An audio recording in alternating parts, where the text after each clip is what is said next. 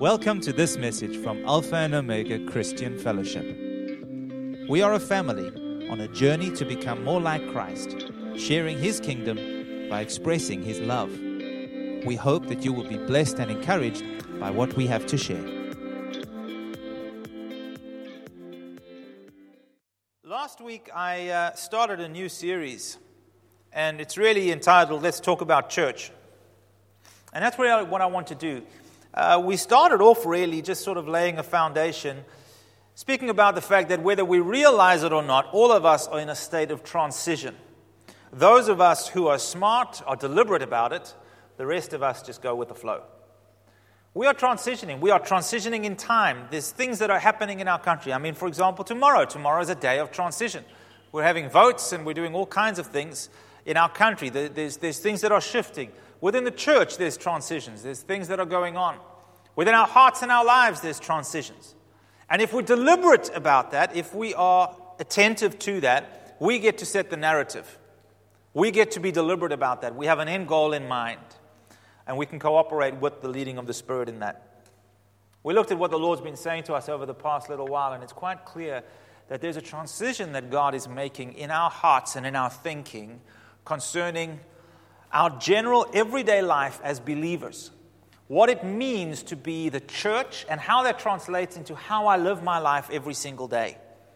We understood, remember, we looked at what the church was. It's not just a gathering of people. I mean, we still use the terminology I'm going to church and I'll see you at church uh, as if it's a venue and if it's a place, and that's all fine. But we need to understand deep down in our hearts that church is not just some religious organization I belong to, it's not just a place that I go, it's not a denomination.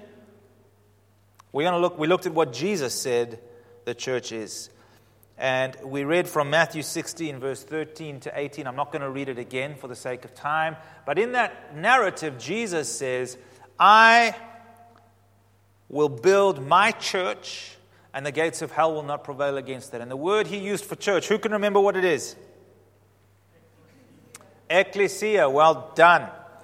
And the ecclesia is the called out ones. It's those who are called out from the world, from daily life, called out and summoned for assembly for governmental reasons. And Jesus is actually saying, I'm going to set up my kingdom government within the earth.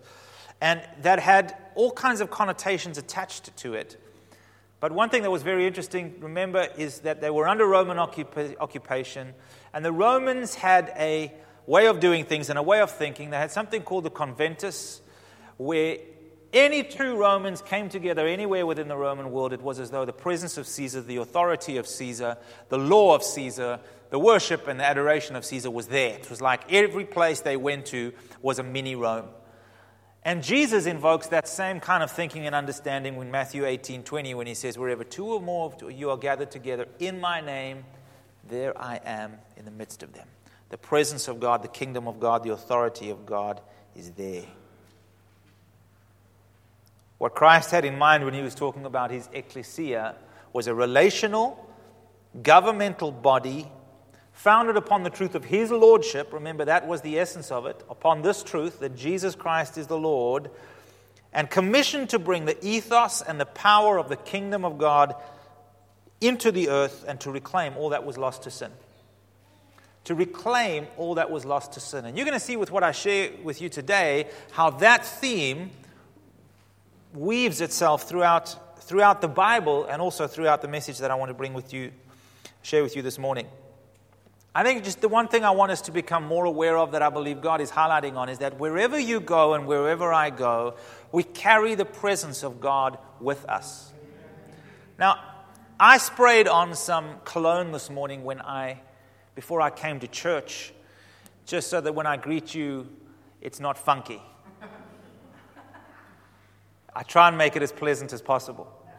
And what that means is wherever I go, hopefully not too much, just like faintly, there's a fragrance that follows.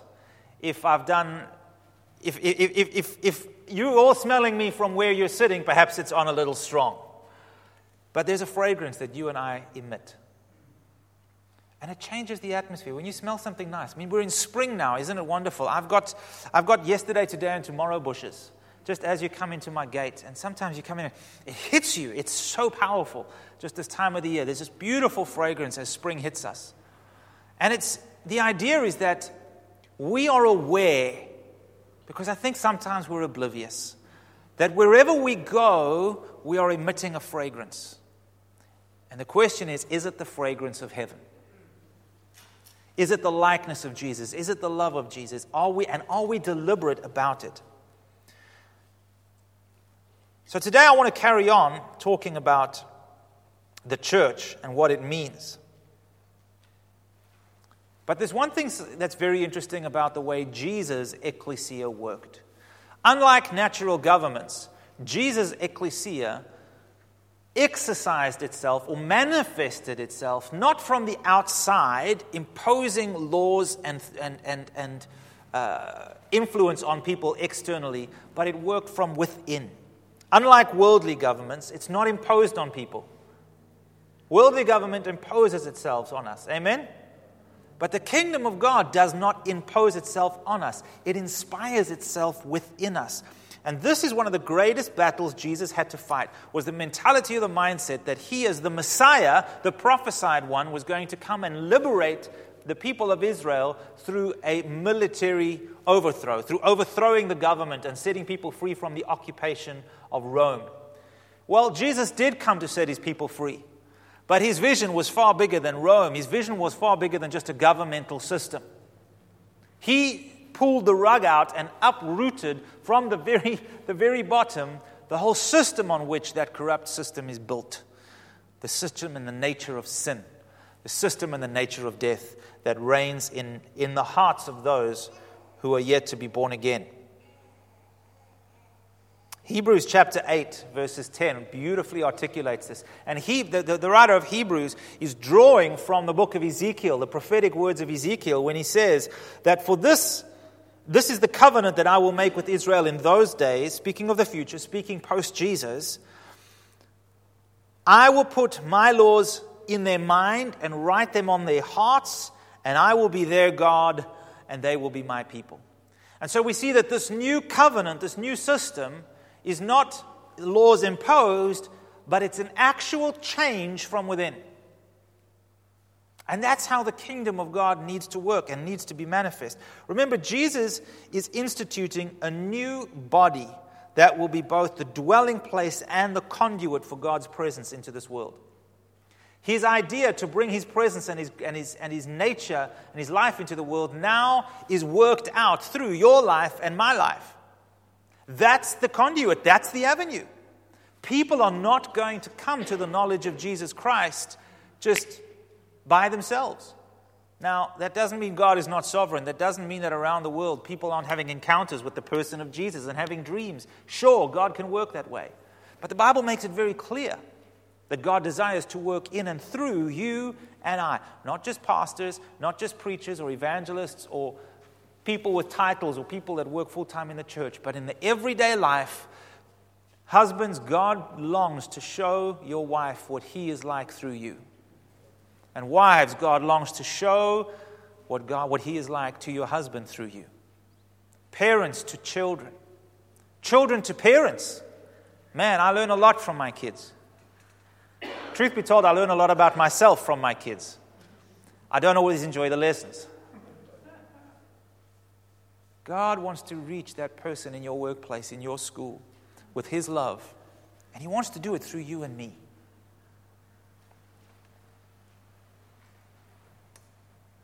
We see this narrative of God wanting to be with His people, God wanting to presence Himself in our midst from the very beginning of Scripture. Folks, you were created for intimacy with God as was every single person out there in the world. God loves everyone. God's love extends towards everyone. There is nobody that is left out. And we start, if we start in the Garden of Eden and we look at Adam and Eve, they were there in the presence of God. The Bible says they were clothed with the glory of God. They enjoyed rich and intimate fellowship with God, obviously, until sin entered the scene. And what is the first thing that sin did when it entered the scene? it caused Adam and Eve to shrink back from the presence of God. Genesis 3, verse 8 says that when God was walking, when they heard the Lord coming in the cool of the day to have fellowship with them, they hid themselves. They, they felt ashamed. They, they wanted to, they, they drew away from the presence of God. They drew away from the very thing they were created for. And this led mankind on to embark on a new journey of discovery, a journey of self determination. Self determination. The idea that we can decide for ourselves what is good and what is bad, what is right and what is wrong. And we call it self discovery. And that's the, that's the ethos, that's the modus that the world is in there. Not to be ever told what is right or wrong or have anything ever imposed on you. No, that everyone is free to discover their own way. Everyone is free to decide for themselves what is good, what is bad, what is right, what is wrong. And we try various experiences to discover what is right for us. Our own truth. This is my truth, my brand, my variation. This is what I think truth is like. And the truth really is that that pursuit ultimately leads us further and further away from the truth that we were, we were created for worship, we were created for intimacy with God. And so we see that from the very beginning. What was the fruit of that? The people, uh, people, all creation, there came a point where God looked at creation and he saw that all of their thoughts, all of their heart motives and desires were evil 24 7. All that was on man's heart to do was selfish, was carnal, was motivated by self gratification. And he, through Noah, we know what happened. God wiped out the entire world and he reestablished it. Then he made covenant with Abraham. And we see how this worked itself out ultimately, eventually, God had to reintroduce himself to mankind because we had come, we had fallen so far away. Think about that. So much of the Old Testament, in fact, the reason we have Bibles is so that God can reintroduce you and I, the whole world, to Himself, to who He is. That's how far we lost the plot.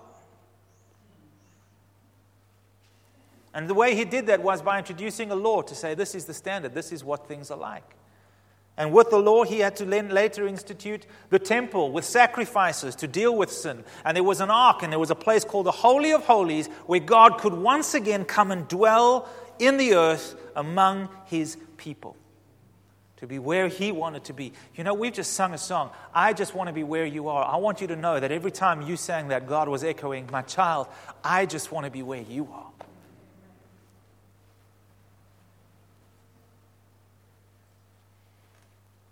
That practice continued until the birth of Jesus Christ, where God Himself, incarnate, came down to be with you and with me. And through Him, deal with the problem of sin, which separates us from God once and for all, and inaugurate what we're talking about today the church, those who will once again be filled with His presence. And we see the, the fullness and the powerful manifestation of this on the day of Pentecost, when the Holy Spirit literally falls upon the people and his presence is manifest in them and upon them and among them. And this now is to understand that God is still in the business of reintroducing himself to the world around us. He's still in the business of reintroducing himself to you and to me. Why? Because he is glorious. We're learning more about him every day. Every time I go to the world, he, word, He's opening my eyes to see new facets of who He is. Every time I'm worshiping Him, my heart is opening to, to just receive a greater understanding of His love, of His acceptance, of His nature. And the truth is, we need to learn and keep learning about this incredible God of ours because we were born into the world that does not have a clue. God is still in the business of reintroducing himself to the world and the world to himself. And what is his avenue of doing this? The church. It is you and it is me. You can see by this narrative that church is far more, as I've said, than a Sunday morning meeting or an organization that we happen to belong to. It literally defines who we are, both individually and collectively. I am a carrier of the presence of God. That is who I now am. Who am I? God, you're a good, good father. and I'm loved by you. That's not what I am, that's who I am. And we carry the hope of the entire world within us. Now, there are a few things that God does in us and with us as we become members of the body, as we become members of this thing we call the church. And I want to touch on just the first of those this morning, and we'll pick up the rest uh, later on at, at another time. But the first thing that God begins to do is sanctification. In other words, setting us apart for purpose. And sanctification is a painful yet wonderful and beautiful process. There is the sanctification that takes place the moment you and I become born again. We receive a new nature. The nature of God comes to live within us. Our spirit man is renewed and rejuvenated. But how many of you know? I don't know if this has been your experience, but it's certainly been mine. The transformation of my thoughts and my behavior and my attitude, that doesn't just change automatically, does it? And in those things, we need to learn and go on that journey that Jesus says, if you want to follow me, here's what you're going to have to do. Number one, deny yourself and take up your cross so that you can follow me, follow in my ways, and follow in my footsteps, follow in my counsel. And be changed. Remember, not through external pressure, but through the work of the Holy Spirit in your heart and in your mind and in your life. John 17, verses 14 to 16, Jesus is praying for his disciples and he says, I've given them the, your message. I'm reading from the Passion Translation. And that is why the unbelieving world hates them, for their allegiance is no longer to this world because I am not of this world. I love that. Their allegiance has shifted. Folks, we're going to the elections tomorrow. I don't like discussing politics from the pulpit because, quite frankly, I couldn't give you good advice this way or the other. I just couldn't. It's a system that is completely different from the ways of the kingdom of God. Now, I'm not saying you shouldn't vote, and I'm not saying you shouldn't vote according to your values. Yes, go out, make your voice heard. That is your right, that is your privilege. But I am saying that the power of the kingdom of God is not dependent upon any political party being in power. Jesus turned the world upside down by washing feet and dying on a cross. His methods have not changed. He says in verse 15, I'm not asking that you remove them from the world, but I ask that you guard their hearts from evil or from the evil one, for they are no for, for they no longer belong to this world any more than I do. I love that. Philippians chapter 2, we read about how Jesus came from heaven and humbled himself to become a man. He knew where he came from. And he was saying, These people, they're now coming from the same place. They're not of this world anymore, they're born again. And this is the first thing that begins to take place when we become members of the church, of the body of Christ. It's the significance of baptism. What does baptism uh, symbolize? It's the death of the old man, the burial, and the resurrection into new life with new allegiances, a new way of thinking, and a new vision and a purpose. I used to live for myself, that I could have a nice life, that my family could have a nice life, that I could be comfortable, and all of these things. Is there anything bad or evil or wrong with that in and of itself? No. There's nothing wrong with desiring those things, but if that's the purpose for my existence, boy, is that shallow. That means I'm still living a life of self determination, that I will do that which is good, convenient, and feasible for me and for the betterment of myself and my family. The kingdom of God, when I come into the kingdom, I have to put to death my desires for self gratification so that I may gratify and please the one to whom my life is now surrendered. And like I said, that is both an initial decision as well as a perpetual work. And it's that perpetual work where we struggle most. Sanctification involves coming out of one way of thinking and behaving in order to enter into another. It is from something and it's to something. Let me give you an example. This is my Bible. I could set my Bible apart. It's now there. It's no longer with me, it's just there. And I think sometimes we, we, we stop there. We think, okay, I've got to come out of the world. I've got to stop doing certain things. I've got to stop behaving certain way and stop thinking certain ways. But that's only half the process. You see, if I want this Bible to actually make a difference, I have to set it away from myself and give it to somebody else that it can impact them.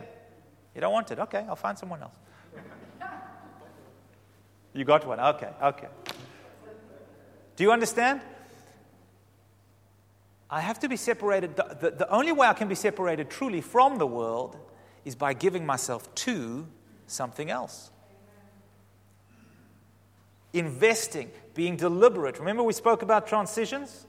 Being deliberate about how I'm investing my time and where I'm going. Jesus said in the same passage of scripture that we just read, he carries on the next verse says, Lord, sanctify them, Father, sanctify them by your truth. Your word is truth. So, what is the avenue through which we are sanctified? The word of truth. Amen? Let me read you another scripture from uh, Ephesians chapter 5. It's talking about husbands and wives here, but it's really interesting where Paul goes with this. He says, Where am I? Let's go back a little. Here we go. Ephesians 5. He says, So husbands ought to love their own wives as their own bodies. He who loves his wife loves himself, for no one ever hated his own flesh. Where am I? Here we are. Husbands, love your wives as Christ loved the church and gave himself for her. And now he's, he's, he's, he's drawing a parallel, saying this is how husbands should should love their wives. But what I'm wanting you to focus on here is what he says about Jesus that he might sanctify and cleanse her. Now, who is the bride of Christ? It is the church, it is you and I. That he might sanctify, that's what we're talking about, setting apart from the world for purpose. Sanctify and cleanse her with the washing of water by the word. The word the Word of God. It's not just enough for me to say, I've got to stop thinking like the world thinks, without adopting a new mindset, a new frame of reference, and giving myself wholeheartedly to that, to study it, to, to embody it, and to become it. You see,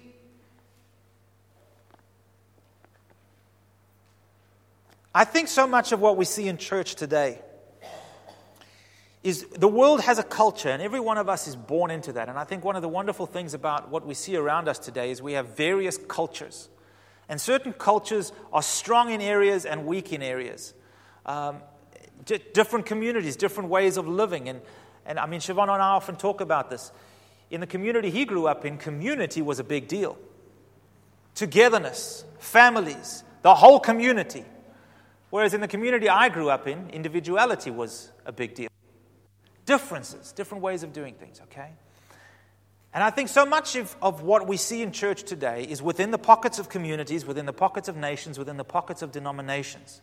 Is we see people that live alongside the culture of the world, calling themselves something different, but yet looking exactly the same. It's a co culture. I wear the name of Christian, but I think like those around me who are not Christians. I behave like those around me. I have the same value system and I'm pursuing the same things. What Jesus came to institute was not a co culture, but literally a counterculture. That's why Paul says we're a peculiar people. We're strange because we don't fit into the culture that is all around us. And in the book of Romans, Paul gives us instruction concerning this in chapter 12. I'll read it to you from the Amplified Bible. He says, Therefore, I urge you, brothers and sisters, by the mercies of God. Let's just stop there for a moment. There's, I think, three places in, in the epistles where Paul uses this is, this is Amplified Bible. In, the, in the, uh, the, the New King James, he says, I beseech you. And literally, the, the impression is, I am begging you, please, believers, those who say you are followers of Jesus, I'm begging you. He's imploring them. He's saying, You're not going to be able to do this. You're not going to be able to live this unless, he says, by the mercies of God, you present your bodies, dedicating all of yourselves, set apart as a living sacrifice, holy, well pleasing to God, which is your rational, logical, intelligent act of worship. And do not be conformed to this world any longer. In other words, don't think like them anymore. There, there needs to be a real change of heart and mind, of pursuit, of values. Don't be conformed to this world with its superficial values and customs, but be transformed and progressively changed as you mature spiritually by the renewing of your mind. How?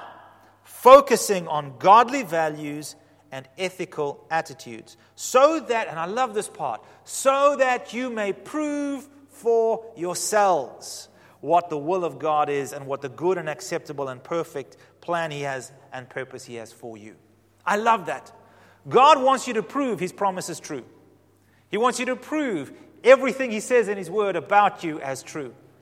As you conform, as you change your thinking, as you begin to change your life to, to, to be like Christ. You see, folks, Jesus never called us to look like Christ. The Bible doesn't say we should look like Christ. The Bible says we should be like Christ. And there's a big difference. Jesus spoke about to the Pharisees and he says, You guys are like whitewashed sepulchres. You do all the right stuff on the outside, but inside it's full of dead bones. Clean the inside of the cup, and the outside will be clean also. Perhaps so much of religiosity, perhaps so much of the things we even take on and adopt for ourselves, even things like coming to a Sunday service, even things like giving, are things that we're doing because we know someone's watching, because we're part of a body. But what is really going on deep down inside? You see, if there's, Jesus said it this way whatever you do in the secret place will become evident out there.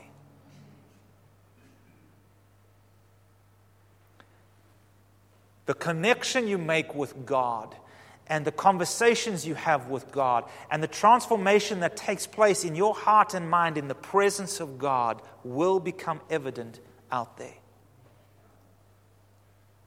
But the same is true of the opposite. Our conformance to the culture we are in will also be clearly evident. And this is the shift that I believe God is calling us to make. It concerns not outward performance, but inward transformation. And it's the process by which we learn. And it's a process, it's a journey to be more like Christ. It's the process by which we learn to submit to His Lordship act by act, day by day, moment by moment, so that these little things, one at a time, may be transformed. Line upon line, precept upon precept, we are being changed and conformed to the image and the likeness of Jesus. But what this really concerns is what it is that you and I are giving ourselves to every day. Paul writes to Timothy in uh, 2 Timothy 2, verse 4, and he says, No one engaged in warfare entangles himself with the affairs of this life that he may please the one who enlisted him as a soldier. The Passion Translation says it this way Every soldier called to active duty must divorce himself from the distractions of this world so that he may fully satisfy the one who chose him. I love that translation. That is so apt. There was a time when you and I were married to this world and were married to its ways. What does it mean to be married to somebody? I'm married to my wife. It means I need to consider her. It means I, that she gets to sway my heart and sway my decisions. If I want to walk in unity with my wife, I can't just do what I want. I need to consider her in all things. People laugh at, people laugh at Helen and I. You know, Helen tracks me, she tracks my phone.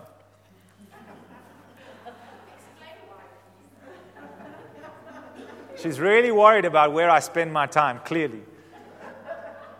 Don't you mind being tracked by your wife? I say, No, why would I mind being tracked by my wife? It's so that if she's ever worried about me, she knows exactly where I am. It gives her a notification, right? Michael's now leaving the church. So this is what it means for us now in terms of this is dinner time, this is what's going to happen. Just for practical reasons. And I know that if my wife's out somewhere, I can track her. And I mean, it's not something we use often. But you know what's strange to me? Is when people find that out, they go, uh uh, no ways. No ways I'd do that. And I think to myself, why? What have you got to hide? What is your issue and what is your problem? How I got onto that, I don't quite know.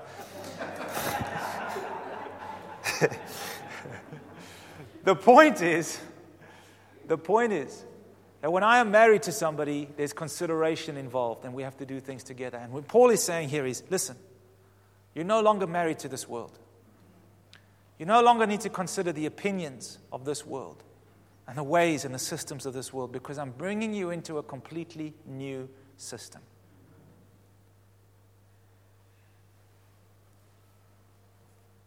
And I want to say this can be a real challenge, especially in this digital, very connected age that we're living in. We are well connected with the world, and the world comes in all the time. And we are a highly distracted bunch.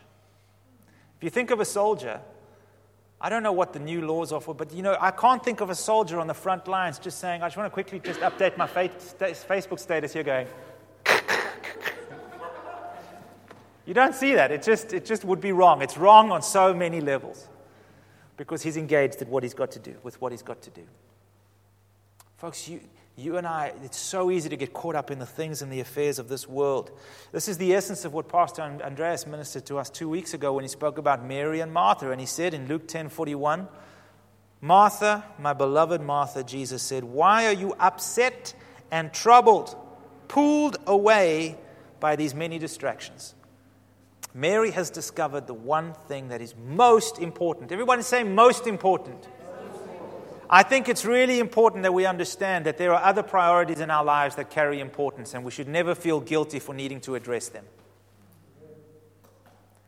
But we also need to understand that Jesus is most important, and our relationship with Him is most important.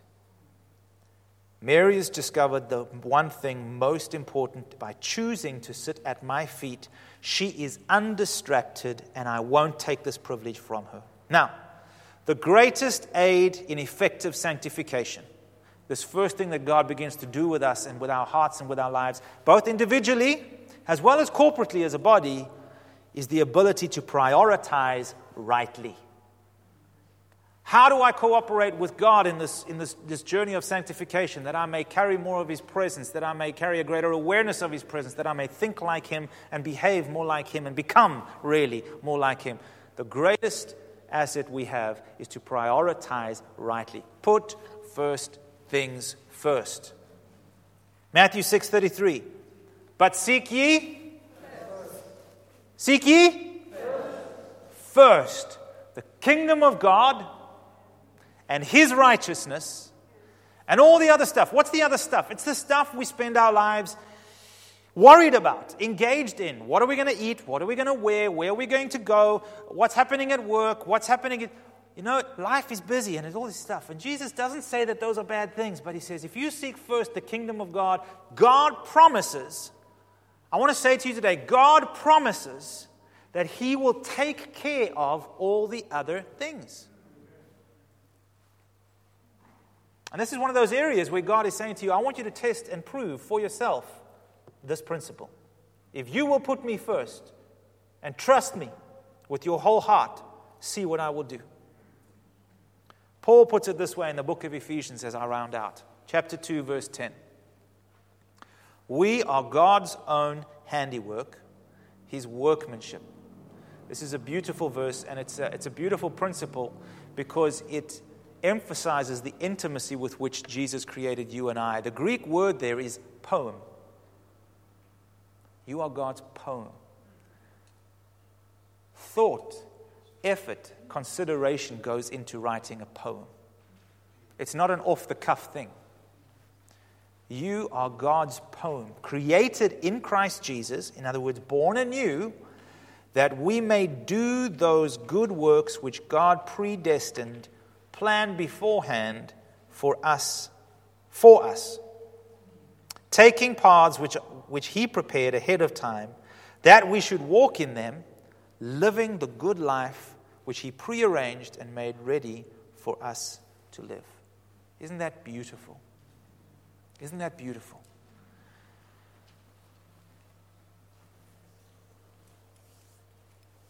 We have such a privilege as the Church of Jesus to have free access to the presence of the highest throne in all the universe. And to be able to carry that presence in us and with us wherever we go. And the wonderful thing is that God doesn't call us to, to do this alone. Being, in, being a part of the church means that God makes us a part of a family, He makes us a part of a body, and that's what I'll speak on next time.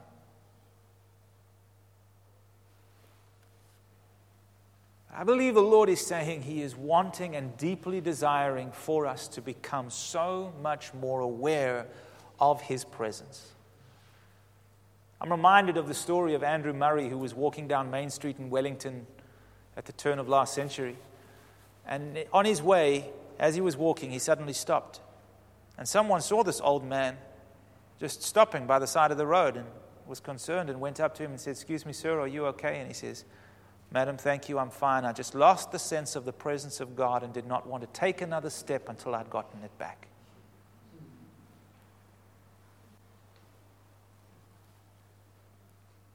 Andrew Murray was no different to you and me, except for the fact probably that he have had a prayer life that you and I could really aspire to.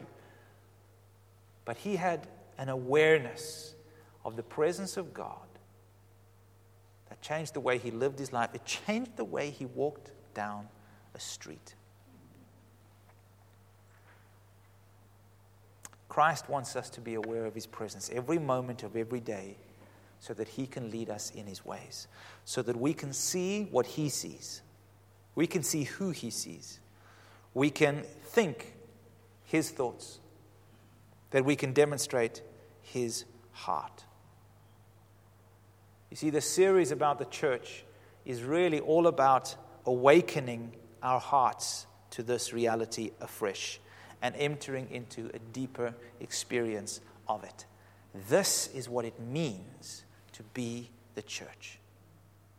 That we are separated from, come out from the world by the grace and the blood of Jesus. That we are on a journey of transformation and sanctification more and more into his likeness so that we can truly carry his presence and be so aware of his unction and his guiding that one day we can say, like Jesus said, I do nothing of myself.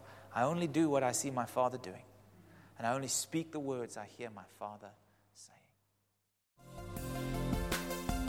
We hope that you've enjoyed this message. For additional resources and more information, come and visit us at alphaomega.org.za.